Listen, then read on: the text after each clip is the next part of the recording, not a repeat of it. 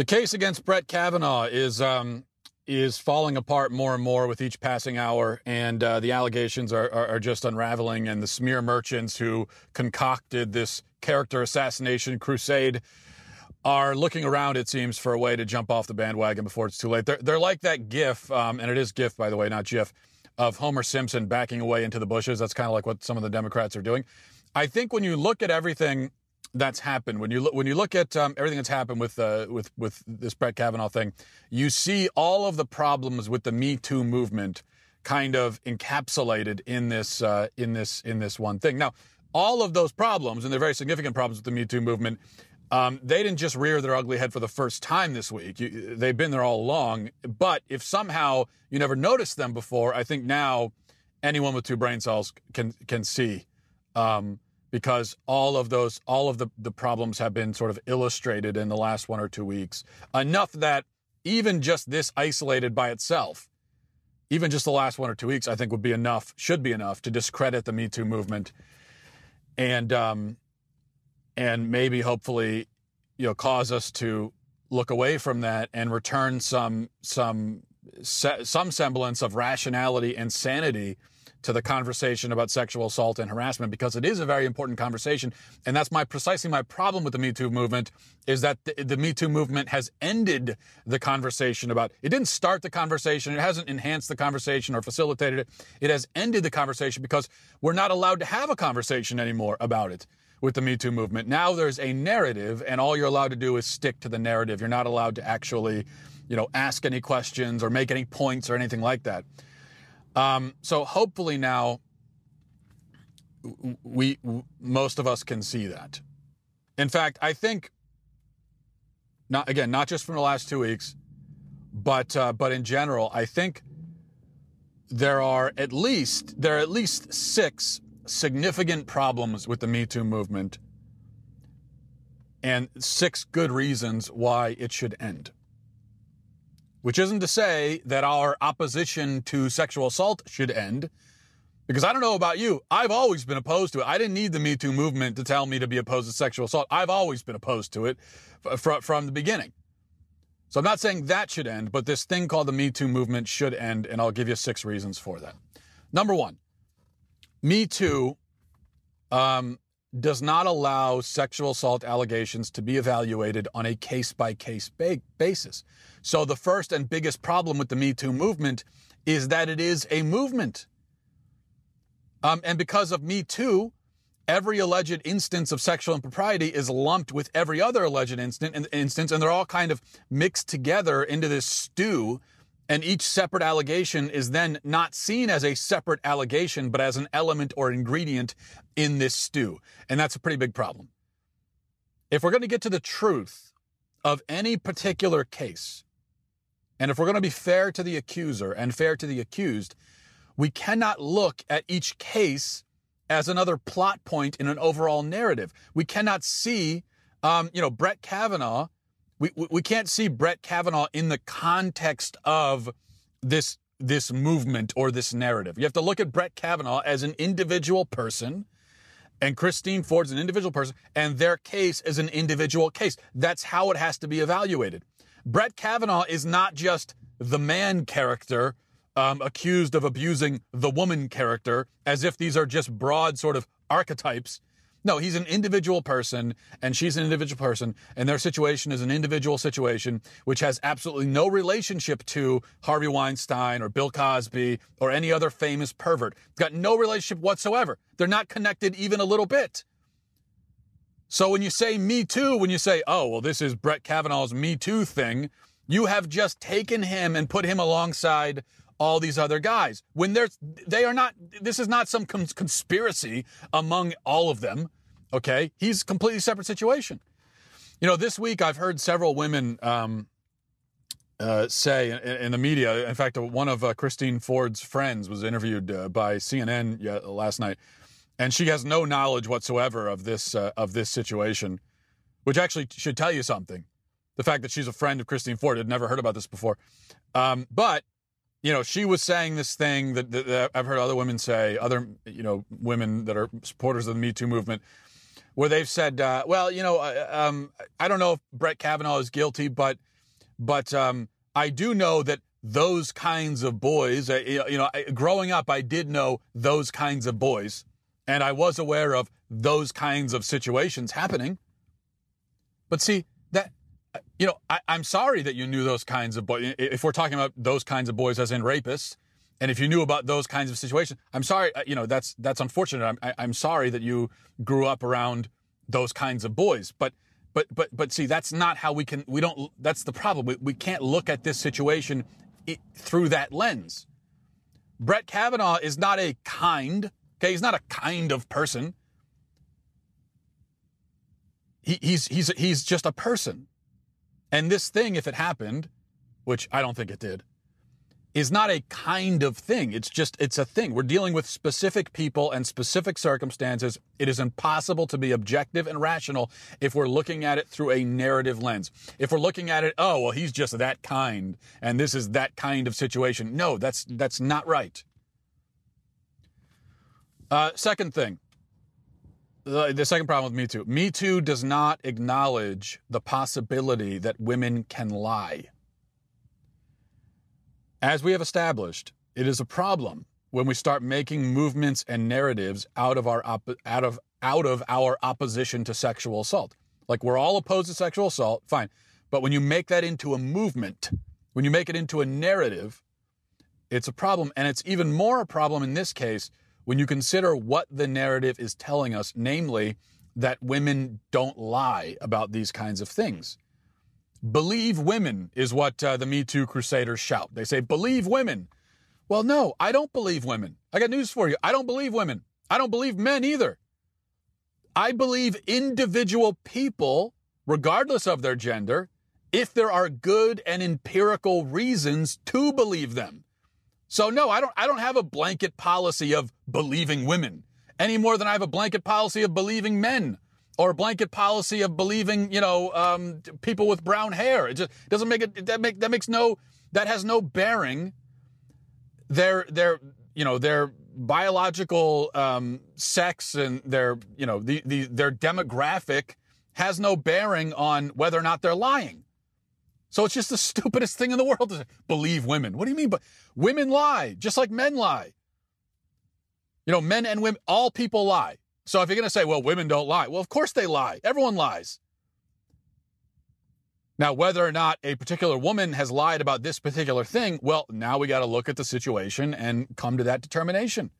But you can't make it, you can't have any blanket assumptions about which gender is more likely to lie. It just doesn't make any sense.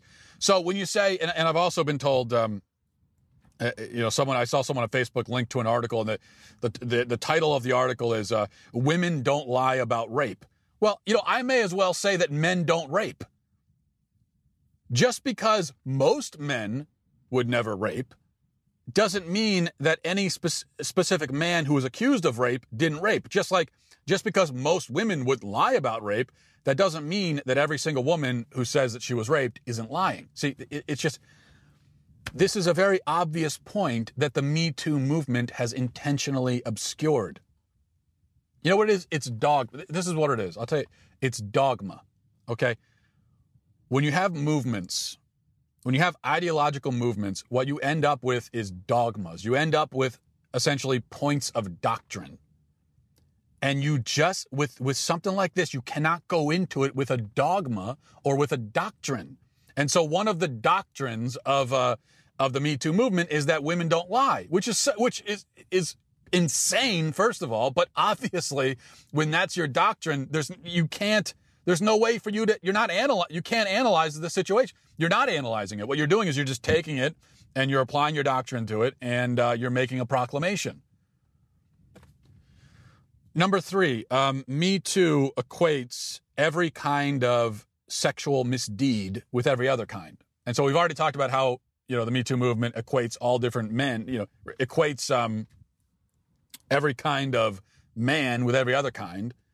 Just, all accused men are lumped together and equated with each other, so that happens. But then also, every kind of accusation, every kind of alleged sexual impropriety is lumped and mixed together with every other.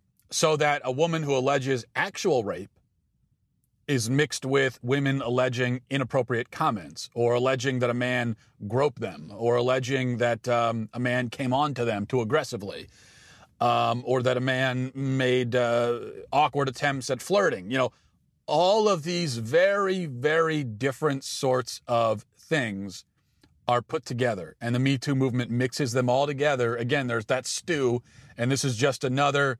This is me. I'm, I'm mixing the stew right now. If you're not, that's what this is. This is the Me Too stew. Um, but all of these, all of these things are are mixed together in the stew, and it just so you can't make any sense of it. But they don't belong. You know, rape is one thing. So you've got like on the spectrum, you've got rape over here, uh, it's it's obviously the worst kind of sexual abuse, one of the worst things in the world that exists.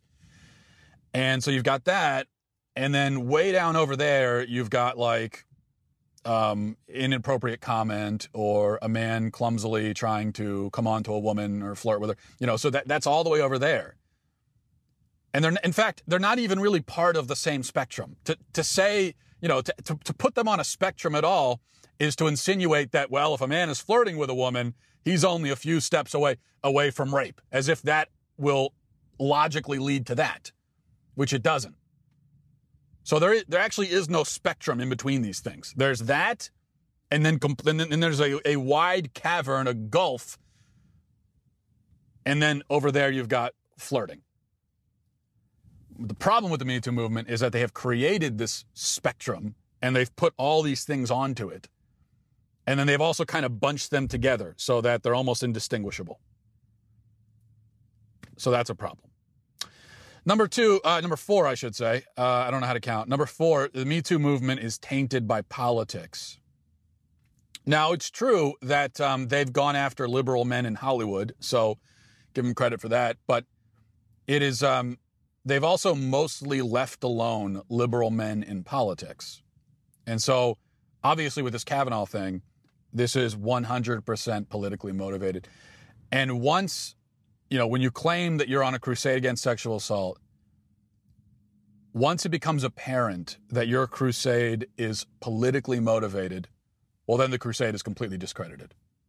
So we can even leave aside everything else I've said so far. This point alone is you have discredit. The Me Too movement has discredited itself by jumping on the Kavanaugh thing. That that alone, because of because of the politics in it because we all know that if this was Merrick Garland, or if this was any, you know, if this was any um, Democratic uh, nominee, this none of this would have happened. We all know that,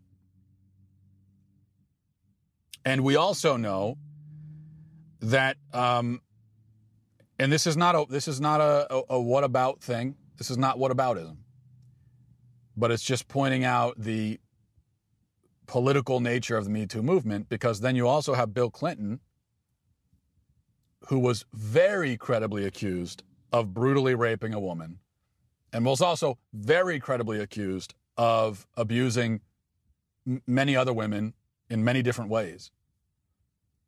And yet he still has not had his Me Too moment, has he? Because it's politically motivated. Number five, um, I think this is really important. The Me Too movement infantilizes women. Now, it's true, of course, that uh, there have been many women who have been raped and um, and then have come forward and they've been shamed and smeared for coming forward. And that's a horrible, evil thing. Horrible and evil, absolutely evil. And those women are victims and they're survivors in, in more than one sense. But you notice how now even a woman who's sexually harassed or a woman who has to rebuff advances of a man, um, or we'll say even a woman who's, let's say, you know, groped or something, which, which is a, a horrible thing, don't get me wrong. But, but now even those women, we call them survivors. They're survivors. You know, Dennis Prager wrote a column, I think it was in the, New, the National Review uh, yesterday, where he made the point that, like, it used to be survivor meant that you survived the Holocaust. Okay, survivor meant that you, uh, that you, uh, survived, um, you know, cancer or something. But now a woman, a, woman hears an inappropriate comment from her boss in 1973, and we say she's a survivor. You know, it's just it's it's ridiculous. It's infantilizing. Number one. Number two, it is it is unfair to the women who are actually survivors, the women who have really been abused, assaulted, raped. Um, those women are survivors, as I said, in, in more than one way. But once again, you have this lumping together that happens. And um, so we talk about, we say, well, the Me Too survivors. And we understand that when we say that, we could be talking, we could be talking about women who were raped. We could also be talking about a woman who, you know, in 1987 had an uncomfortable exchange with uh, with a guy at work. We could be talking about that as well, and it's just it's ridiculous, frankly. And also, um, you know, the other problem with, the, and this is part of the infantilizing, where we're not allowed to expect women to take any responsibility for their own actions. And this is just a conversation you're not allowed to have because of the Me Too mo- movement. But in some of these cases, you hear about cases where, where a woman uh, is in an awkward situation but chooses not to remove herself from it. Like Louis C.K. Um, says, I'm going to take my pants off and start um, touching myself. And the woman and the women decide to stay, s- sit there rather than just getting up and leaving the room. Um, or you have the, you know the, the Aziz Ansari thing, where a woman comes up to the to the uh, to his apartment with him, chooses to do these various sexual things, later says that she felt uncomfortable and awkward, but she didn't want to leave. Well, but that's you know, if if we're not infantilizing people, then what we need to say is, well, in that situation, you need to just leave.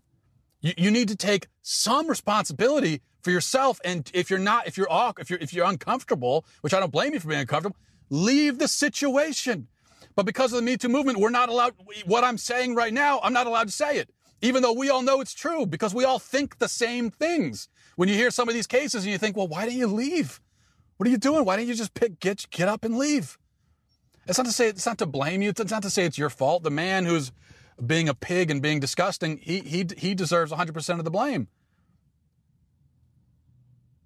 But if we're actually trying to empower people, then we need to also say, listen, if you're in an uncomfortable spot, leave.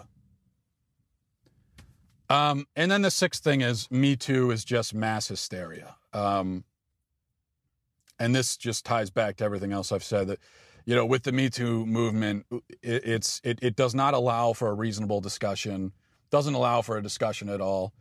You're not allowed to make any of the points that I just made, especially the last one about, you know, um, about about taking responsibility and being accountable for your actions. You're not allowed to say that. You're not allowed to ask um, very basic questions because it's just, it's hysteria, and that's what hysteria is all about. Where you have to jump on the bandwagon and pick up the pitchfork and go in whatever direction the mob is going.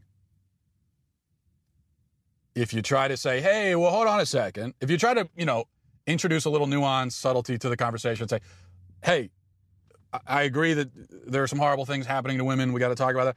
But, um, you know, what about this point? But you're not allowed to do that. So when you take all these factors into consideration and you see what happens when they all come together and land on a guy like what happened to Brett Kavanaugh, I think when you consider that, it's clear to me that the Me Too movement just needs to end which again does not mean that our opposition to sexual assault ends. I don't need the Me Too movement for that. I don't need them to tell me that it's wrong. I don't think you do either. But um, this thing that we call the Me Too movement, I think, has way overstayed its welcome at this point, and it's doing more harm than good. Thanks for watching, everybody. Thanks for listening. Godspeed. Gear up for the great outdoors with Forloh, the brand that's revolutionizing outdoor apparel. Forloh's non compromise, 100% American made outdoor apparel protects your body from the elements so that your mind stays focused on the hunt, on the water, or on the trail. Your adventure starts with a solid foundation, which is why Forloh's base layer is designed to provide the comfort and insulation you need to keep going when the temperatures drop. Their uniquely breathable down layer ensures that you stay warm without overheating. And since proper protection goes beyond insulation, the final layer, a waterproof shield, completes the system. From UPF sunblocking material that shields you from harmful rays to Polygiene technology that masks your scent, Forloh's innovative designs and cutting edge material ensures that you can focus on the adventure, not the elements. Their commitment to innovation and American craftsmanship will carry you beyond the known and into the unknown, where the journey truly begins. Get the most out of your time in the outdoors and go to forloh.com and use code DailyWire for 20% off your purchase. That's forloh.com, code DailyWire.